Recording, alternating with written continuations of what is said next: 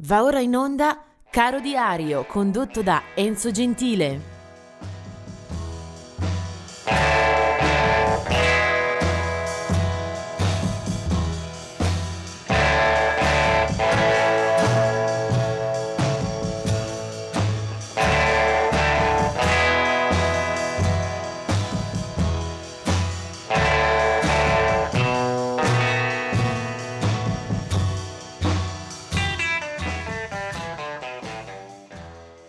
Oggi è il 19 giugno e anche in questa giornata per me si imporrà assolutamente senza problemi di scelta la canzone, l'artista con cui sottolineare la giornata. Ci arriveremo alla fine naturalmente. Vediamo una scomparsa eccellente 2014, quella di Jerry Goffin. È stato un musicista e un cantautore con alcune prove anche a suo nome, ma in particolare è stato un autore di grandissima profondità e notorietà, soprattutto in coppia con Carole King. Già negli anni 60 molti brani affidati poi a tanti artisti portavano la loro firma, Jerry Goffin. Vediamo invece un po' di date di nascita. Il 1928 vede la luce Tommy De Vito, sarà poi uno dei Four Seasons. Nel 1944 nascono invece Peter Bardens dei Camel e poi Chico Buarque de Hollanda, artista brasiliano tra i più apprezzabili, un cantautore noto anche in Italia, soprattutto per molte presenze in passato. Poi ha sviluppato, oltre alla carriera discografica di musicista in prima persona, anche quella di autore letterario, molte pubblicazioni in campo editoriale tra romanzi e raccolte di racconti a suo nome. Del 1950 è Anne Wilson, una delle due sorelle del gruppo Hart. Del 1962 è Paula Abdul, artista che ha avuto fortune brucianti, impetuose, soprattutto una trentina di anni fa. Paula Abdul nel campo della musica pop commerciale, ma era molto apprezzata all'epoca. 1967 invece è l'anno di nascita di Andrew Tosh, il figlio del più noto e anche più valoroso Peter Tosh, quindi siamo in campo reggae. Del 1970 Brian Welch dei Korn, mentre il primo di tutti di questa serie a nascere era Lester Flatt, uno dei monumenti dell'area country, bluegrass, della tradizione bianca americana. Era nato nel 1914, poi ci lascerà l'11 maggio del 1979.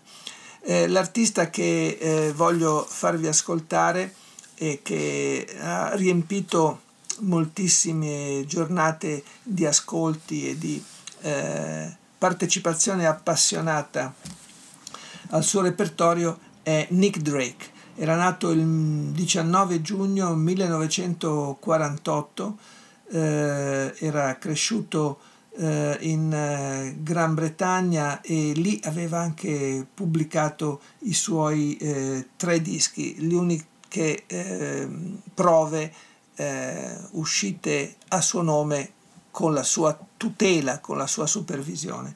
Sono 3 album meravigliosi, uno più bello dell'altro: Five Leaves Left, Brother Later e poi Pink Moon. Tra l'altro Nick Drake ha avuto anche modo di avere intorno a sé collaboratori, produttori di assoluto valore che hanno perfettamente inquadrato e contestualizzato la sua arte poetica, il suo suono, la chitarra, la sua voce straordinaria.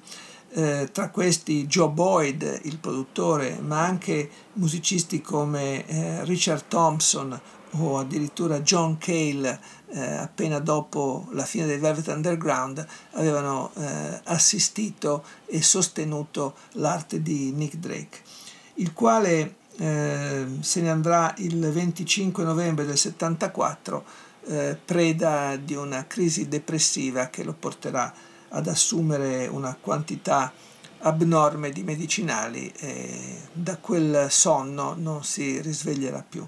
Nick Drake ha sicuramente insegnato a moltissimi cantautori l'arte e la sottile malinconia dell'anima. In questo disco, che era il primo, che lo rivelò nel settembre 69, io colgo uno dei tanti gioielli della sua produzione. Si chiamava Cello Song e lui è Nick Drake.